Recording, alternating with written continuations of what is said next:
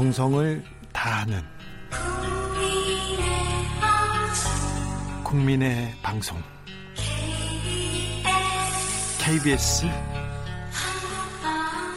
주진우 라이브 그냥 그렇다고요.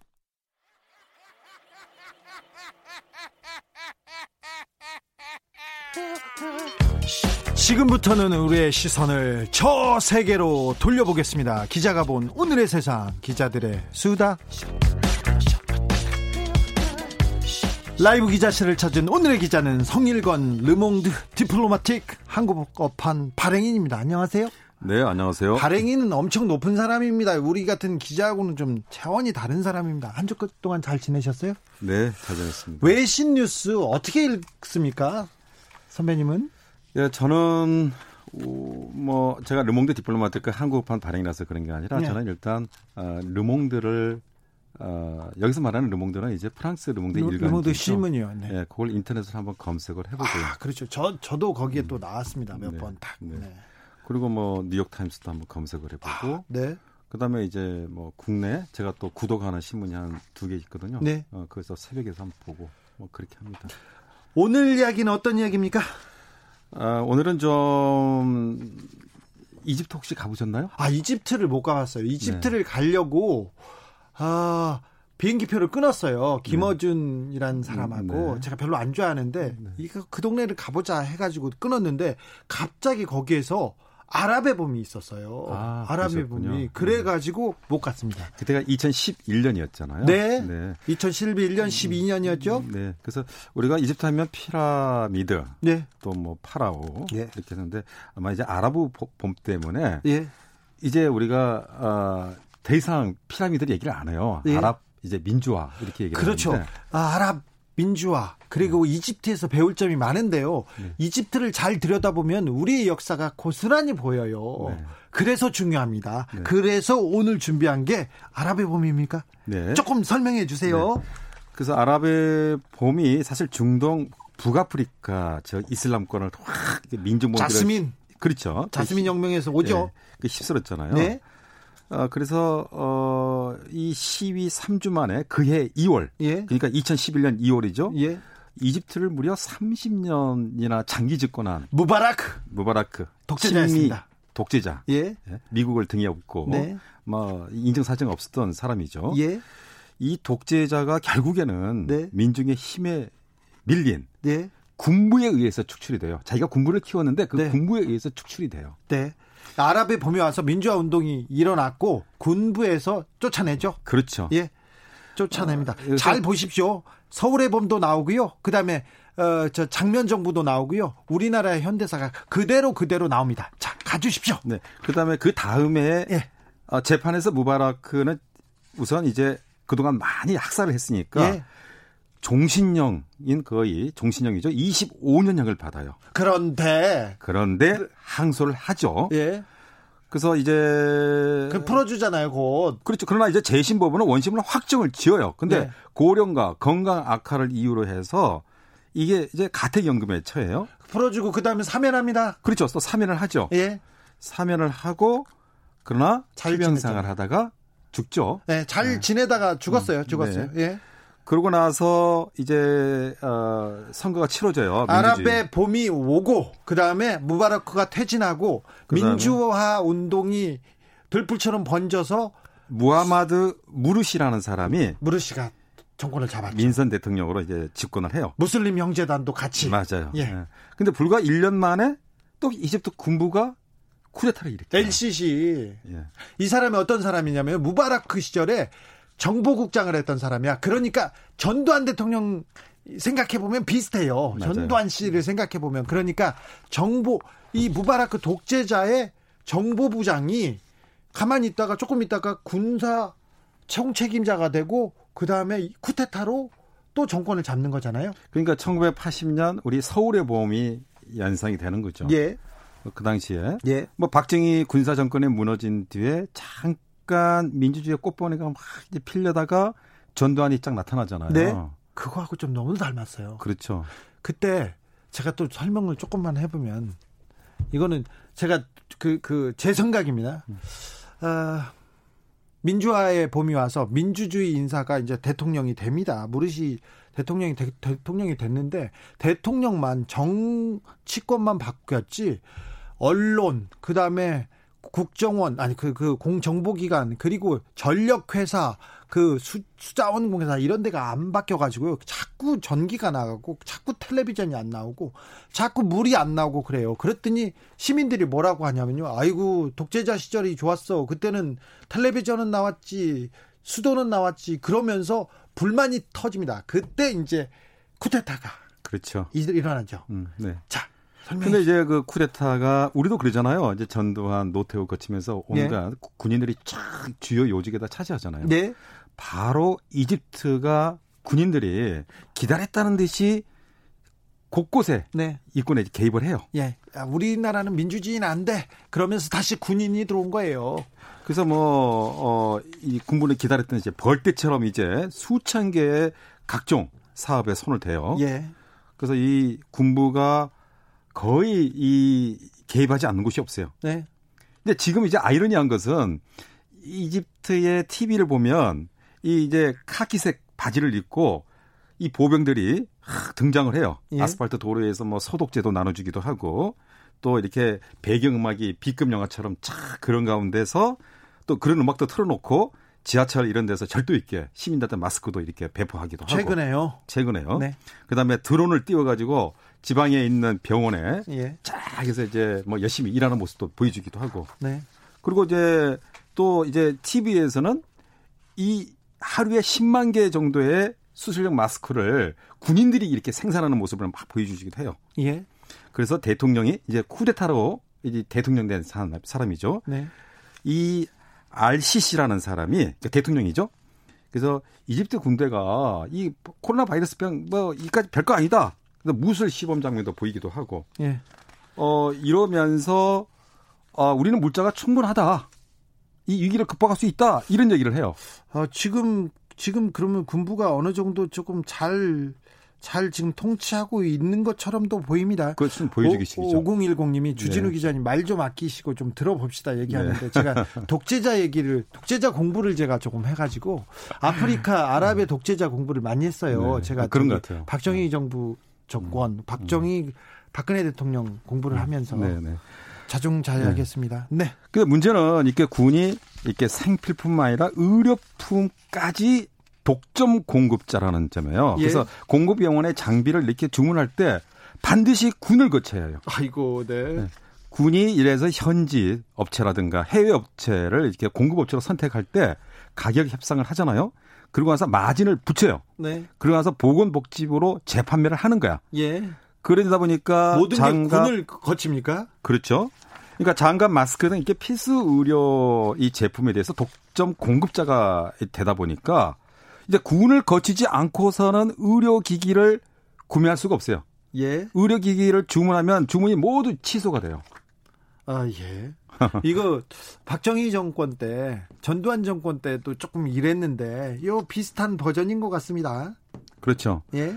그래서 겉으로 보면은, 이렇게 이론적으로 보면은 군이 나서서 수입품을 일괄 구매하면 이렇게 저렴한 가격으로 고르게 이렇게 충족시킬 수 있다고 생각하잖아요. 예. 근데 문제는 이게 의료 장비가 불량품인 경우가 많아요.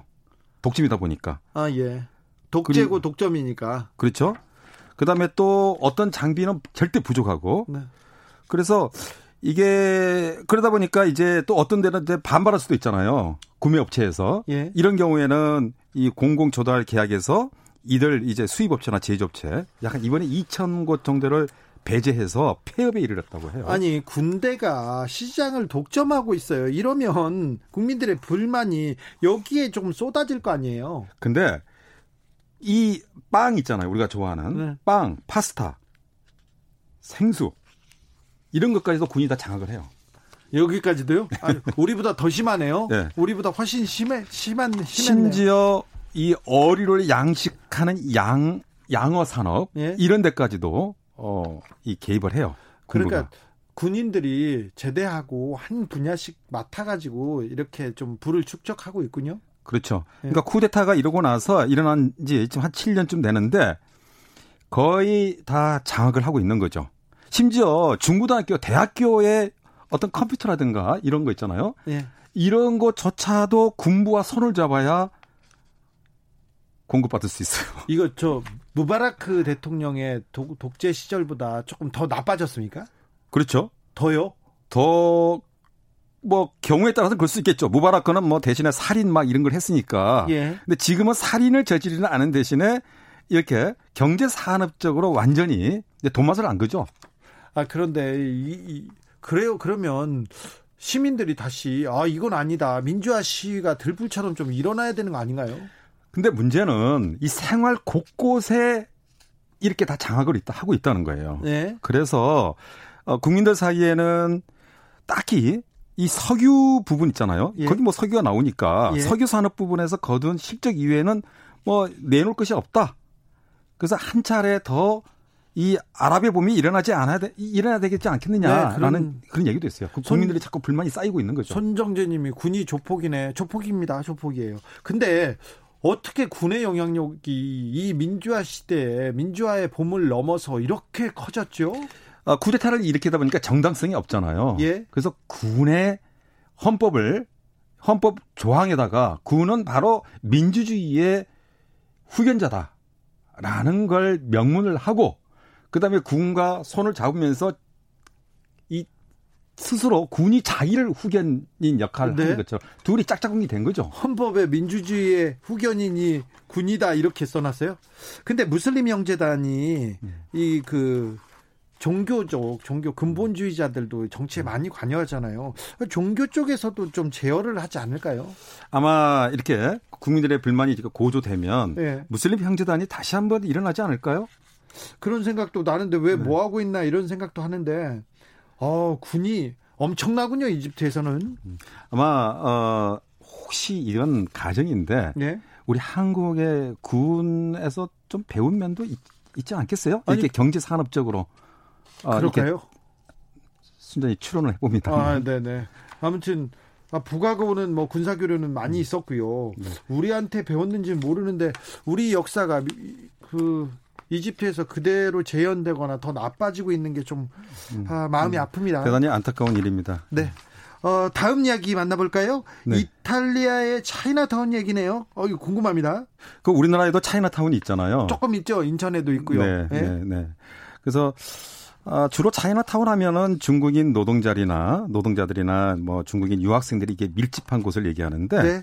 이탈리아에도 차이나타운이 있는데 중국 사람 많아요. 많아요. 네. 근데 학생 이런 분이 아니라 처음부터 노동하기 위해서 일자리를 예. 얻기 위해서 불법 취업하신 분들이에요. 네, 이 네. 부분에 대한 그 르몽드 디플로마티크의 탐사 보도가 있었습니다. 네, 그 조르단 푸이유라는 네. 분인데 주로 중국 기사를 전문적으로 쓰시는 분이에요. 네. 그래서 유럽 탐사 보도 기자들의 모임인 인베스티게이트 유럽이라는 또 이 단체 회원이기도 하고. 아, 이 저기 이 단체에서 저한테 뭐도 좀 요청해 오곤 했어요. 네, 그렇군요. 네, 제가 영어가 딸려 가지고요. 부족해 가지고 아.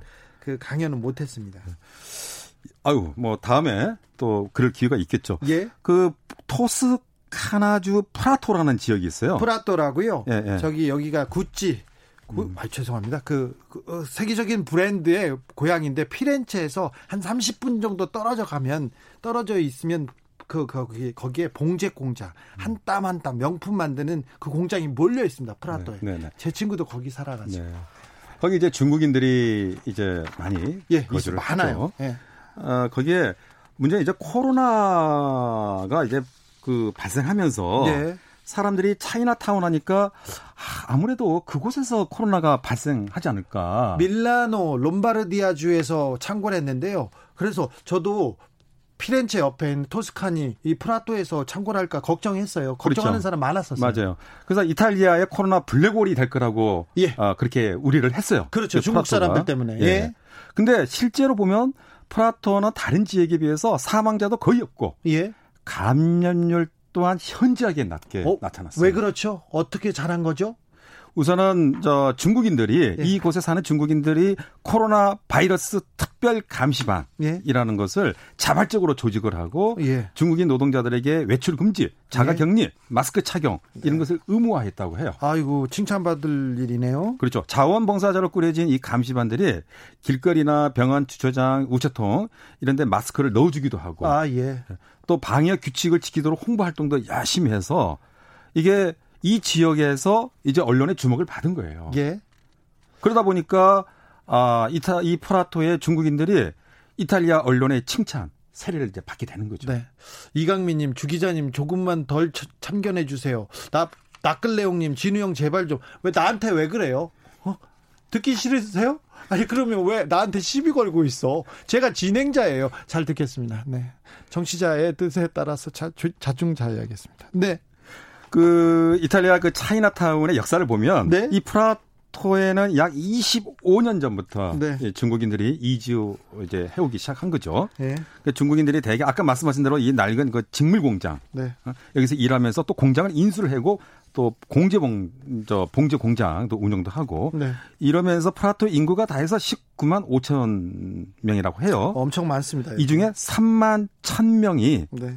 중국이네요. 네. 그러니까 전체 4분의 1 정도. 근데 이들 대부분이 불법 체류자예요. 네, 그렇습니다. 네. 이 중국인이 운영하는 회사는 지금 현재 한 6천 개 정도 된다고 해요. 예. 이중 약 4천 개 정도가 섬유 분야. 네, 직물, 예. 봉제. 근데 여기에서 대개 장시간 노동을 하면서 저임금에 또 어린이 그 노동력 착취에 이런 탈세 이런 것들이 아주 고질적인 문제로 여기서 지적돼 왔거든요. 예. 그래서 근데 이탈리아 차이나 타운 하면은 이게 불법 체류, 불법 노동 이게 거의 등식화돼 있는데 네.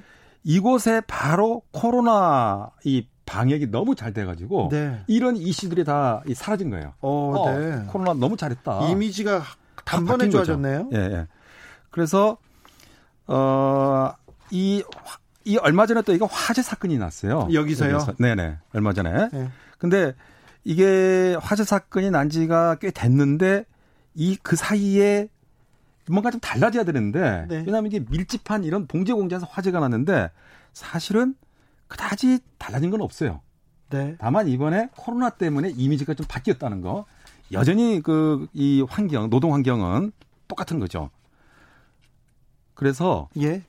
그 그동안에는 이 시에서 이 저기 중국인들 이 불법 체류라는 그 이미지 때문에 거의 한 만 번 이상 지난 몇 년 동안 네. 경찰들이 계속 귀찮게 해요. 예. 막 기습 수사하기도 하고 뭐 하기도 하고 어떨 때는 뭐 소방이 잘못됐다, 어떨 때는 뭐뭐 뭐 회계가 잘못됐다 이런 걸 얘기했는데 어, 그동안 뭐 이번에 뭐 불법 체류자들 잡기도 하고 단속도 하고 그랬었습니다. 그렇죠. 그 이제 아까 말씀하신 대로 이제 저기 말씀드린 대로 이제 그 네. 코로나 때문에 이제 이미지가 많이 바뀌었다는 거죠. 이번에. 예.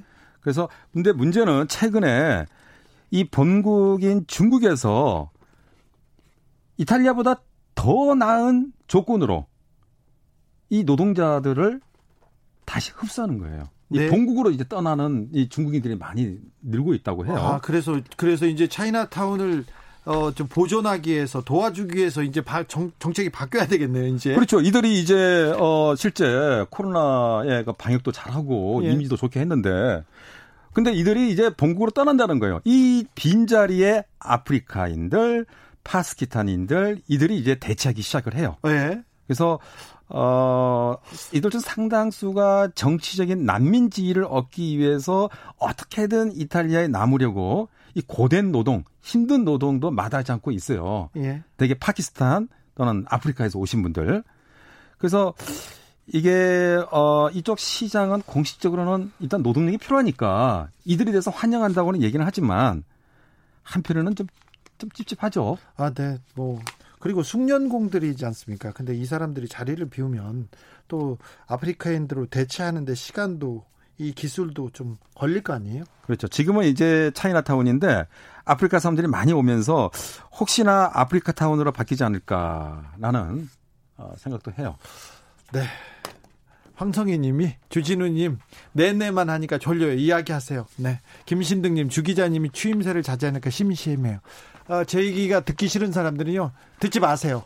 듣지 마시고 다른 방송에 가면 주, 아닌 밤중에 주진우입니다라고 있으니까 거기 가서 들으세요. 네.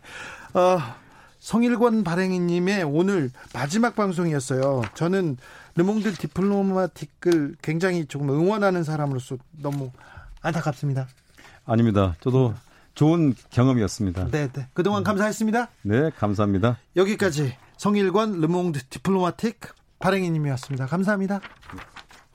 조금 전 속보가 나왔습니다. 윤석열 검찰총장이 검언유착 수사팀을 포함한 독립적 수사본부를 구성하겠다는 입장을 밝혔다는데요. 자세한 후속 보도 계속 전해드리겠습니다. 0833님, 이번 개편의 진주, 주진우, 아이고, 이런 분 훌륭하세요. 아이고, 해안이 있다. 이렇게 생각합니다. 3432님, 안녕하세요. 전 국악인입니다. 우연히 주 라이브 방송 듣게 된 이후로 국악 방송 듣지 않고 고정 청취자가 됐습니다. 좀 더 시원하게 세상이 환해지도록 부탁드립니다. 얼쑤! 정치 피로, 사건 사고로 인한 피로, 고달픈 일상에서 오는 피로. 오늘 시사하셨습니까? 경험해보세요. 들은 날과 안 들은 날의 차이. 여러분의 피로를 날려줄 저녁 한 끼 시사. 추진우 라이브.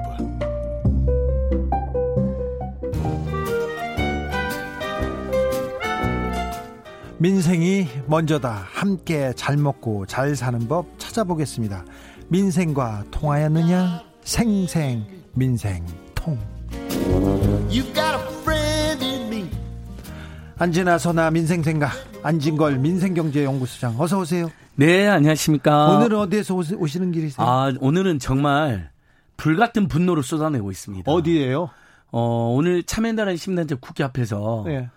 고위공직자, 예. 그다음에 국회의원, 그다음에 네. 청와대 참모들 빨리 다주택이면 한 채 남겨놓고 처분해라. 네. 울부짖더라고요. 네. 저는 지금 그게 우리 국민들 심정이잖아요. 예. 해도 해도 너무하는 것 같습니다. 네. 이렇게 외쳐봅니다. 아니 고위공직자들은 권력도 있고 명예도 있고 급여도 안정적이고 네트워크까지 주어지는데 거기다가 불로소득에다가 투기까지 해야 되겠느냐? 네. 둘 중에 하나만 하셔라. 네. 이렇게 호소하는 현장에 있다 왔습니다. 아, 네. 곳곳에서. 좀 안타까운데 국민들의 박탈감 그리고 예. 청년 세대 내가 집안 칸은 마련할 수 있을까 이런 생각이 맞습니다. 걱정이 걱정을 하게 된 거여서 기성세대로도 미안합니다. 아 너무 미안하고요. 네. 아무튼 일단 국회의원들 요것만 꼭 전해드릴게요. 재산이 22억에서 국민의 5배고요. 유주택자가 83%입니다. 국민은 유주택자가 55%밖에 안 되는데 그 다음에 30%가 다주택자입니다. 국회의원이에요. 네. 그 국민들 입장에서는 아 이 사람들은 우리를 대변하지는 않는구나. 국민 주로는 부동산 부자나 다주택자를 그렇죠. 비호하거나 대변한다고 느낄 수밖에 없습니다. 그렇죠. 근거가 있습니다. 네. 그분들이 네. 그 재산 신고를 하는데요. 다 공시지가를 가지고 하기 때문에 그렇죠. 실제 재산은 더 됩니다. 더, 맞습니다. 더 부자들이에요. 예. 네. 이렇게 부자지? 그래서 네. 저는 국회도 국민을 닮아야 된다. 네. 그 서민들 중산층이 다수가 되는 국회가 돼야 된다. 네. 이 사람들은 승용차만 타고 다니니까요. 버스, 지하철 타고 다니는 저희들의 심정을 모르는 거예요. 서민들의 심정을. 그렇죠. 예. 아침에 얼마나 지옥철에 시달리며 제가 이건 진짜 요거 꼭 이야기 드리고 싶은데 6시 반에 6시 반 전에 타면 20% 요금 할인이 있어요. 대중교통 조조 할인제라고 그래서 아, 그 예, 서울 서울 수도권에 적용되고 어, 있거든요. 근데 국회의원들한테 이걸 6시 반까지 하려니까 서민들이 너무 힘들어서 7시까지로 좀 네. 연장해 달라. 7시에만 타면 20% 국회의원들이 99% 저한테 뭐라는지 아세요? 아니 영화관 조조 할인은 아는데 무슨 대중교통에 조지 할인이 있네. 모르겠죠. 생긴 지가 지금 도입된 지 5년이 넘었는데도 몰라요. 네. 이래서는 안 됩니다. 네. 여야 모두의 맹성을 촉구합니다. 네. 예, 서민들 곁으로 내려오십시오. 모든 민생에 대해서 우리 안진걸 소장님한테 상담하면 된다고 했는데 나도 하나만 상담합시다. 예. 청취율 조사 기간인데 아, 알죠, 청취율 알죠. 어떻게 올려야 돼요?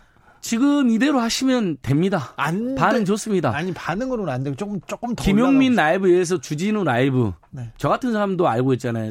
전에 진행자 김용민, 지금 진행자 주진우. 소문 입소문 나고 있습니다. 아이고 그 정도는 부족하다니까요. 좀 어떻게 예. 좀 해주세요. 제가 더 재밌게 하겠습니다. 재밌게가 예. 아니라 나가서 어떻게 하실 거냐고. 아 주진우 라이브 예. 무료 명예 홍보 대사가 되겠습니다. 그래서 어떻게 예. 하실 건데요? 그래서 우리 무조건 5시부터 7시까지는 주진우 라이브를 듣자. 네. 이렇게 오태훈의 시사본부만 듣지 말고 김경래 최강 시사만 듣지 말고 아니, 그런 얘기 하지 마시고 주진우의 라이브로만 얘기하세요. 예. 계속 살아있는 방송 주진우의 네. 라이브입니다. 네.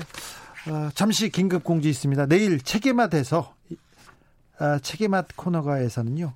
살만 류슈디 영국 소설가죠. 인도 출신이고요.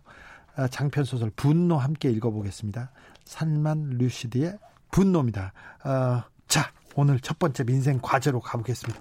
이 문제 어렵습니다.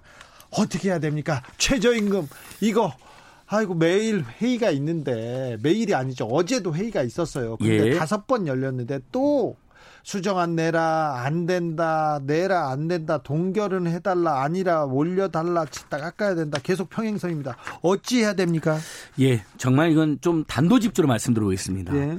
노동계 16.4% 인상 요구안이 발표됐습니다. 예. 그러면 이제 시급이 만 원쯤 되고 월급은 200만 원이 넘어갑니다. 근데 대선 때도 그렇고 예. 모든 정치인이 최저임금 만 원은 돼야 된다 이렇게 얘기하는데 맞습니다. 왜 이렇게 올리는 게 그렇게 어려운가요? 어, 첫 어, 문재인 정부 첫 해하고 이두 번째 많이 올려서 네.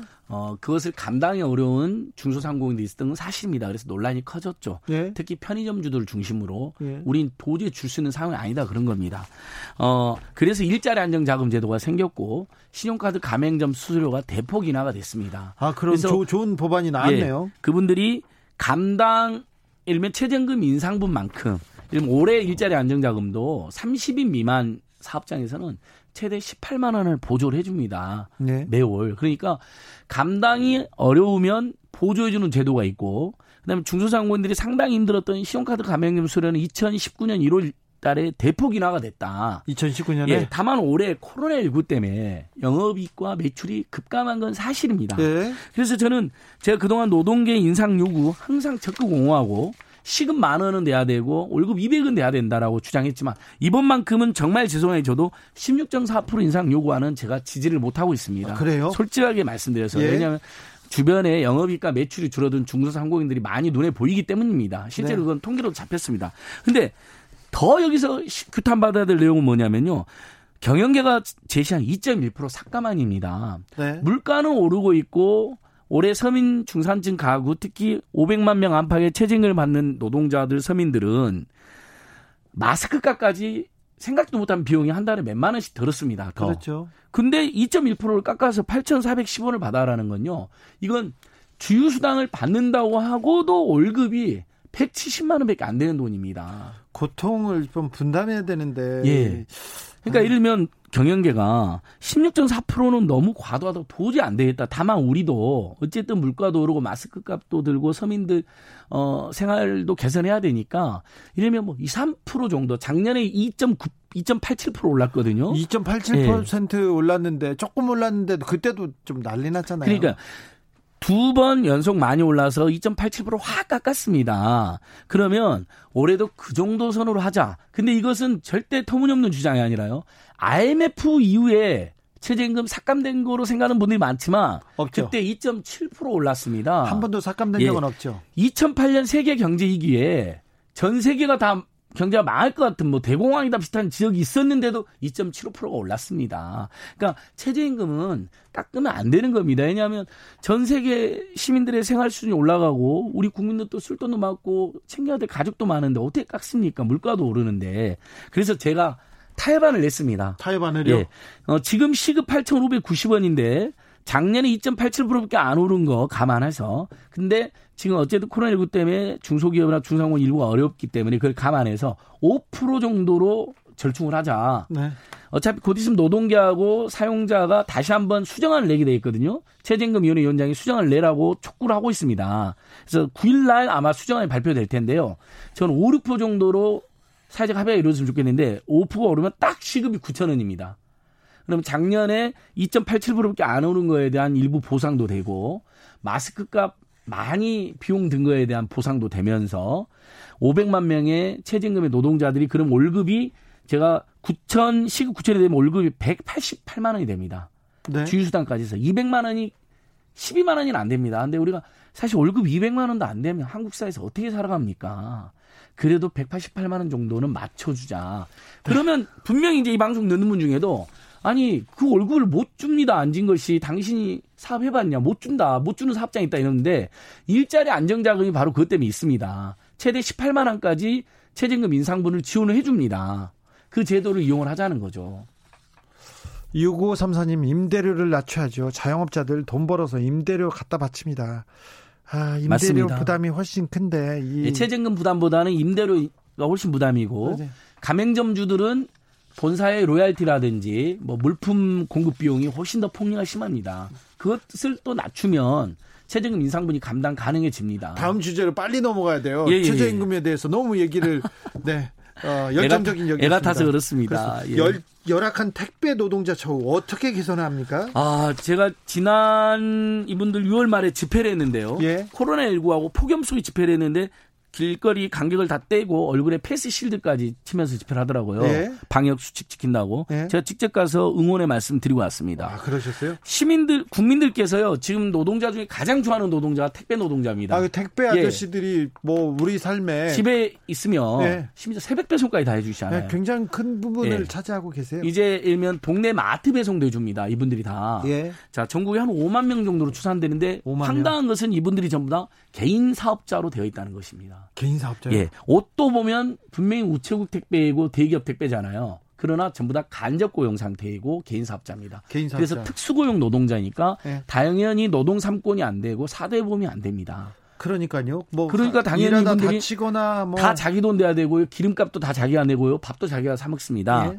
근데 아침 일찍 가 가지고 한 5시간, 6시간은 물건을 분류를 시킵니다. 그건 돈이 안 되나요? 그건 공짜 노동을 시킵니다. 분류 노동은요. 예. 들면 그거라도 다른 알바 청년들을 고용해서 분류를 시켜주면 노동 시간도 줄어들고 일자리도 늘어나잖아요. 네. 왜냐하면 지금 택배사들은 온라인 이번에 그 코로나 19 때문에 사상 최대 수익을 돈 많이 벌었어요. 그러니까 네. 저는 이런 겁니다. 기업이 망할 정도 이윤이 없는데 우리가 나누자 하지 않습니다. 그렇게 제 심보 나쁘지 않습니다. 우리 주디님도 그렇고 저도 그렇잖아요. 예. 근데 기업이 잘 나가고 돈 많이 벌면 그러면 그 중에 일부라도 처우 개선에 쓰자는 겁니다. 제발 그렇죠, 좀요. 그렇죠. 예. 근데 이분들이 결국 근데 지금 하나 그 물건을 나르면 700원에서 800원을 받습니다. 무게와 상관없이. 예, 무게도 상관없이 거리도 상관없이. 그러니까 지금 청취자들께서 다 공감하실 겁니다. 우리가 택배 사람들 너무 고마워가지고 저 오렌지 주스라도 한 잔 드시죠 하면 이미 뒷공문이도 안 보이십니다. 갔어요, 갔어요. 가셨어요. 이미 네, 가셨어요. 갔어요. 안 보여요. 네. 그래서 요즘 우리 시민들이 굉장히 마음이 좋은 게 너무 귀하고 코로나19 국민을 도와주니까 입구에다가 써놓습니다. 문 앞에다가. 네. 오늘 또 그냥 못 볼 것 같은데 너무 고맙습니다 하고 마스크를 걸어놓는다든지 네, 네. 음료수를 걸어놓으십니다. 네. 이런 마음이 대한민국을 아름답게 만드는데 그래서 저는 이분들을 고용하고 있는 온청이 대기업 택배사고 우체국입니다. 대부분. 네. 온청이 하청한테만 맡기지 말고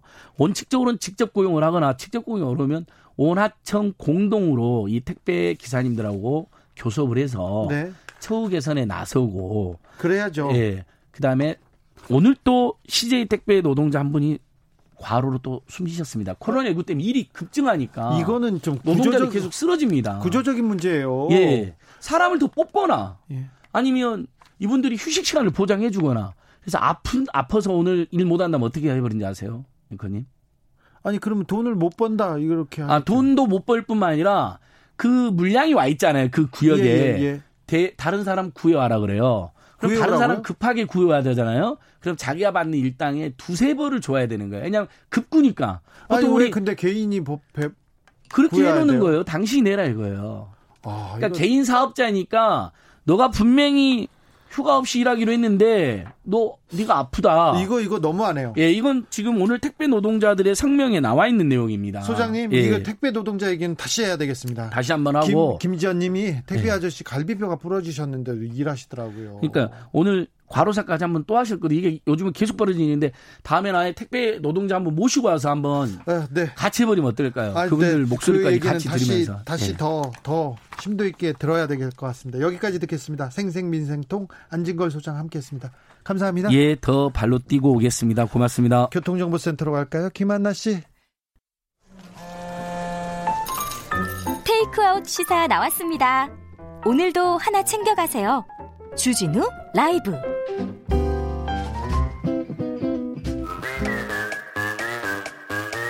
모두 정숙해 주십시오. 재판 5분 전입니다.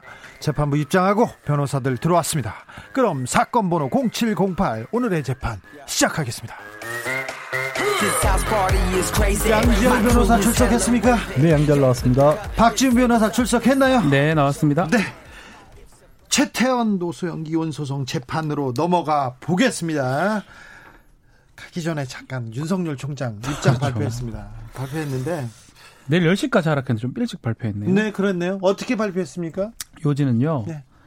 특별수사본부를 또 하나 꾸리겠다라고 서울 고검에 하나 꾸리겠다라고 얘기를 했습니다. 특별수사본부를 꾸리겠다는 얘기는 그 전에도 있었는데 그러지 말고 그냥 서울청 중앙지검 중앙지검에 형사 일부에서 해야 해야 해라고 지시를 했는데 법무부 장관이 내린 건데요.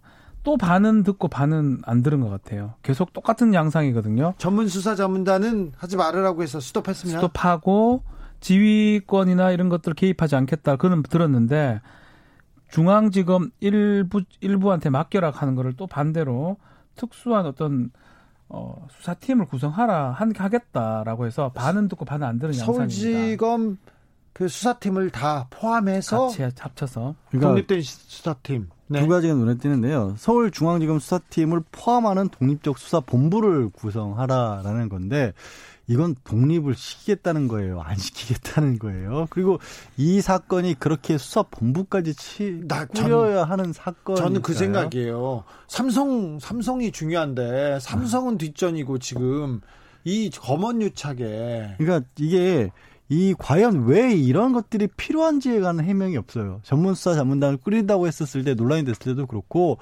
추미애 장관의 지휘를 받아들이지 않을 때도 그럼 왜 안 받아들여요? 무조건 위법 부당하다고 하는데 직무 배제한다 그래서 최측근 어, 뭐 부하 검사에 관한 일이니까 비껴나 있으라라는 게 그렇게 위법 부당한 일일까요? 그리고 여기 보면 눈에 띄는 부분이 채널 A 관련 전체 사건의 진상이 명확하게 규명된다. 전체 사건이라 그래요. 이게 단순하게 검언 유착만이 아니라 윤 총장이 지난번에 서울중앙지검 수사 초기에 이 부분을 지적을 했었죠. 왜 채널A는 압수수색을 하면서 MBC 영장은 기각되는데 가만히 있느냐. 그 얘기는 뭐냐면 이게 그러면서 뭐라고 하냐면 균형 있는 수사를 하라는 얘기를 했거든요. 그러니까 공식적으로 밝히고 있지는 않은데 뭔가 다른 결로 이 검언 유착 사건을 바라본다는 얘기예요, 이거는. 이상하죠. 사실은 아주 간단한 사건이거든요. 제가 계속 얘기를 하지만 강요 미수죄 공범입니다. 녹음 자료 들어보면 다 나와요. 금융 범죄 아닙니다. 이재용 이런 거 아닙니다. 근데 이걸 갖고 지금 수사팀이 지금 몇 개가 좀 들어왔습니까? 전문 자문수사단, 수사심의회, 감찰, 뭐 난리도 아니거든요. 급기야는 독립된 수사본부를 꾸린답니다. 이게 뭐라고요? 아니 이 해요. 어, 오전에 눈에 띄었던 것 중에 하나가 이제 모 지검의 부장검사급이 검찰 내부통신만에 이런 글을 올리죠. 이게 어, 검언 유착이 아니라 권언 유착이다라는 식의 의혹을 무슨 제기. 뜻이죠?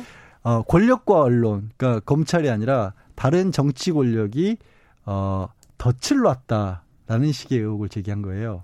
누가 덫에 빠졌다고요? 네, 그러니까, 이동재 기자가요? 네, 한동훈 그러니까, 검사장이? 네, 그러니까 무슨 얘기냐면 뭔가 지금 이철 전 밸류인베스트먼트 전 대표가 뭔가 어, 자료를 가지고 있는 것처럼 흘려서 그거를 지금 이동재 기자가 빠져들었고 그 가운데 M1 한동훈 검사장까지 연결이 된 것이다. 근데 이 권한유착이라 그래서 권한유착이라는 말을 아예 하고 있는데 이 주장의 결정적인 저는 이게 말이 되는가 싶은 게 만약에 정말로 그렇게 덫을 놓은 거라면 뭔가 이게 보, MBC에서 보도를 하고 뉴스타파에서 보도한 즉시 강제 수사를 하거나 그러니까 쉽게 말해서 딱 덫을 물었구나 하고 바로 치고 들어가는 뭐가 있어야 되는데 후속 조치를 할 수가 없었잖아요.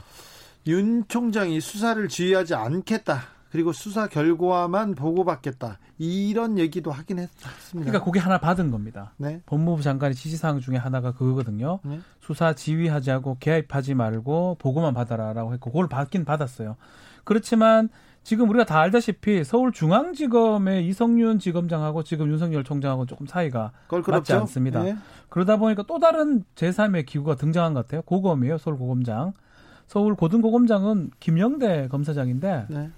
뭐, 뭐 누구라고 말은 뭐 못하겠지만 뭐 크게 상관은 없습니다. 그러다 보니까 뭔가 이 사건에 관련해서 100% 정확하게 보고받거나 개입하지는 않지만 뭔가 약간 한 다리를 걸치고 싶은 마음이 보이지 않나 생각이 듭니다. 아, 이게 그렇게 중요한 사건인지 저는 모르겠어요. 장관, 뭐 총장 또 이렇게 고검장, 지검장 다 이렇게 갈등에 이게 한... 이재용이나 잘하지. 그러니까 이재용 삼성전자 부회장 검찰 처분 어떻게 되는 겁니까? 지금 그런 거 신경 쓸 때예요, 검찰이. 그거는 뭐 기소해도 그렇고 안 불기소해도 그렇고 뭐 이상한 상황이 기, 기소 아, 이거 이거 이게 이게 진짜 중요한 그거를 수사본부를 뭐 몇 개를 꾸려도 시원찮을 마당에 이거를 수사본부를 꾸린다니요. 아 정말 좀 아, 국민 입장에서는 굉장히 좀 피로감이 쌓입니다. 네. 변호사들 입장에서도 네. 법, 법을 하는 사람 입장에서도 이게 그렇게 중요한 사건인가 싶어요. 다른 얘기 물어볼 얘기가 많아서요. 좀 넘어가 볼게요. 세계 최대 아동 성착취물 사이트 이게 우리나라 사람이 만들었대요. 웰컴 투 비디오. 손정우 씨 미국 송환이 불허됐는데 사법부의 후폭풍 거셉니다. 어떻게 보셨어요? 우리 강영수 부장판사 얘기? 형사 수석 부장판사죠. 네. 대법관 후보기도 한데. 대법관으로 가는 1순위 후보이기도 해요. 사실 아니 이런 경우도 처음 봤어요. 형사 네. 수석 부장을 대법관 후보에서 빼달라고 증언을 지금 네. 한 상황인데 사실 저는 법원 판결에 대해서 이렇게 가타부타 말씀드리기가 사실 쉽지가 않습니다. 변호사라 보니까. 예. 그럼에도 불구하고 이번에 이 결정에 대해서는 제가 통계를 정확하게 본 건 아닌데 2004년부터 18년까지 110건 정도 111건이에요. 예, 송환 결정이 있었는데 대여섯 건 정도가 불허가 됐어요. 네. 그 대여섯 건은 공소시효가 만료됐거나 정치적 이유가 있을 때. 네. 사실은 그렇다면 거의 99%다 받아들였다는 거거든요. 그렇죠. 옛날에 신정아 네. 씨 사건 때 네. 그, 그, 유명한 사진 작가가 있어요. 네. 현대 화가기도 한데, 황모 씨라고. 음. 그분이, 음, 미국에서 학자금을, 장학금을 받았는지, 이렇게 돈을 빌렸나 봐요. 어디서. 학자금 받고, 학자금을 금융권에서 받고, 그냥 미국에서 도망 오셨어. 도망 오셔서 한국에서 성공한 작가로서 이름이 높았어요. 신정아 씨가 그 앞에 가가지고 아부를 할 정도였으니까. 근데 그분을 그분이 어, 행복한 만년을 보내고 있는데 잡아갔어요. 데리고 갔어요. 보내줬어요. 아, 근데 응. 지금 이 사건의 특수성이 뭐냐면 지금 말씀하신 것처럼 그건 송환 결정이에요. 네? 그러니까 미국에서 범죄를 저지르고 미국에 있지 않고 우리나라로 와버렸기 때문에 미국으로 되돌려 달라라는 얘기였거든요. 예? 그러니까 대부분 범죄 인도 조약의 원래 모습이 그거예요. 그렇죠. 예. 근데 이 사건 같은 경우는 특수한 게 어쨌든 우리나라 사람이 우리나라에서 저지른 범죄거든요. 그런데 미국 사람도 관여했고 미국, 미국 사람도 관여 를 하긴 했죠. 근데 네. 그렇게 이제 여러 개 국가들이 결쳐진 범죄들이 앞으로 많이 나올 텐데 저는 이 강영수 판사, 강영수 판사의 고민은 여기 있었을 것 같아요. 이런 상황에서 우리나라 법원, 우리나라 수사기관도 어, 수사하고 재판할 수 있는데 이거를 미국에 넘겨야 되느냐. 근데 오해를 하시면 안 되는 게 이해는 돼요. 그, 부분은. 그 부분은 이해는 돼요. 그럼 오해하시면 안 돼요. 여기서 중요한 게 빠진 게 뭐냐면 많은 분들이 분노하시는 것 중에 왜 이렇게 형벌을 약하게 받았냐. 아동 성 착취물 가지고 아동 성 착취물로는 다시 미국에서도 재판하는 거 아니에요. 예. 이미 1년 6개월로 이 사람은 끝나버렸어요. 그게 분노하면 분노해야 될 거지. 사실은 미국에 간다고 이 사람의 처벌이 우리나라에서 받았기 때문에 되돌려지는 건 아니에요. 다만 문제는 뭐냐면 우리가 많은 국민들이 사법부를 불신하고 있어요. 네. 뭐냐면 그거 이론적으로 그래 우리나라 사람이 우리나라 법원에서 당연히 재판을 받아야지 맞다. 근데 우리나라 법원의 재판이 못 믿겠다. 이거예요. 저는 핵심. 그래서 미국에서 재판받게 그렇죠. 해달라고 국민들이 우리 사법 체계를 불신해서 이게 이런 문제죠. 너무 네. 비극이에요. 아니고 완전 그렇죠. 블랙 코미디예요, 네. 사실은. 네. 사실은 심각한 범죄인데 이게 나라에 따라서 달리 좀 봤던 거예요. 미국 같은 경우는 예컨대 뭐 방송국 사장 같은 경우는 어 20개 정도 아 50개인가요? 50개 아동 착취물을 내려받았을 때 천년형을 받았어요. 네.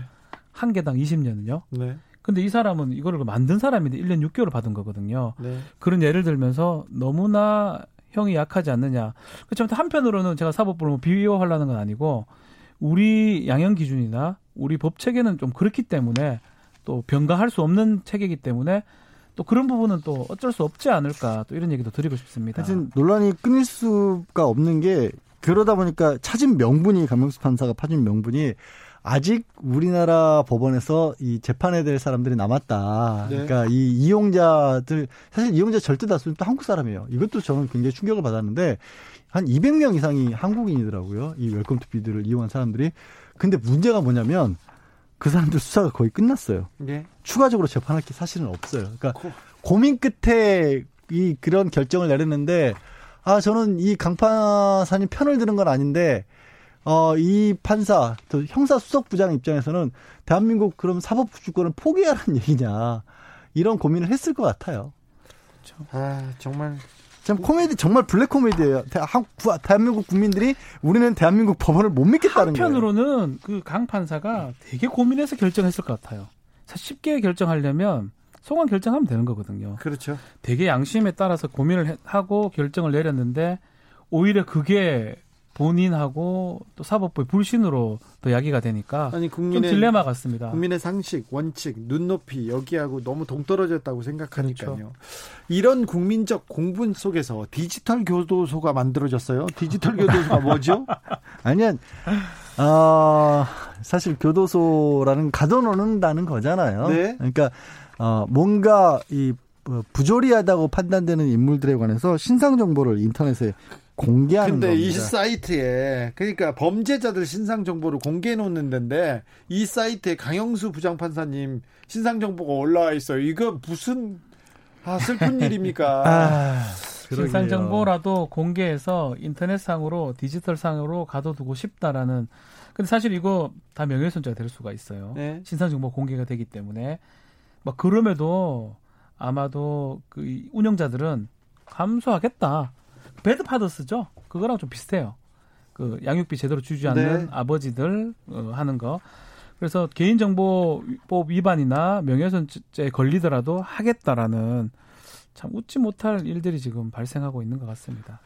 판사한테 교도소 들어가라니요. 슬프네요. 아, YJM님이 손정우 변호사가 정관이지요? 이렇게 물어봅니다.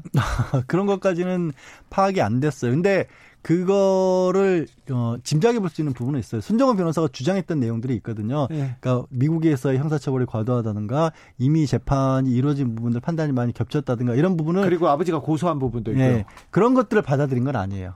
아 그래요? 그것 때문에 지금 이 인도 결정을 불허한 게 아니에요. 사법 주권하고 수사가 미진했던 부분을 두 가지를 큰 예로 들었거든요. 네, 네. 변호사 주장들은 배척을 시켰어요 일단은. 네. 네. 자 드디어 SK 최태원 회장 2분 남았는데. 네. 2분밖에 안 남았대요. 예. 그래도 해야 돼요.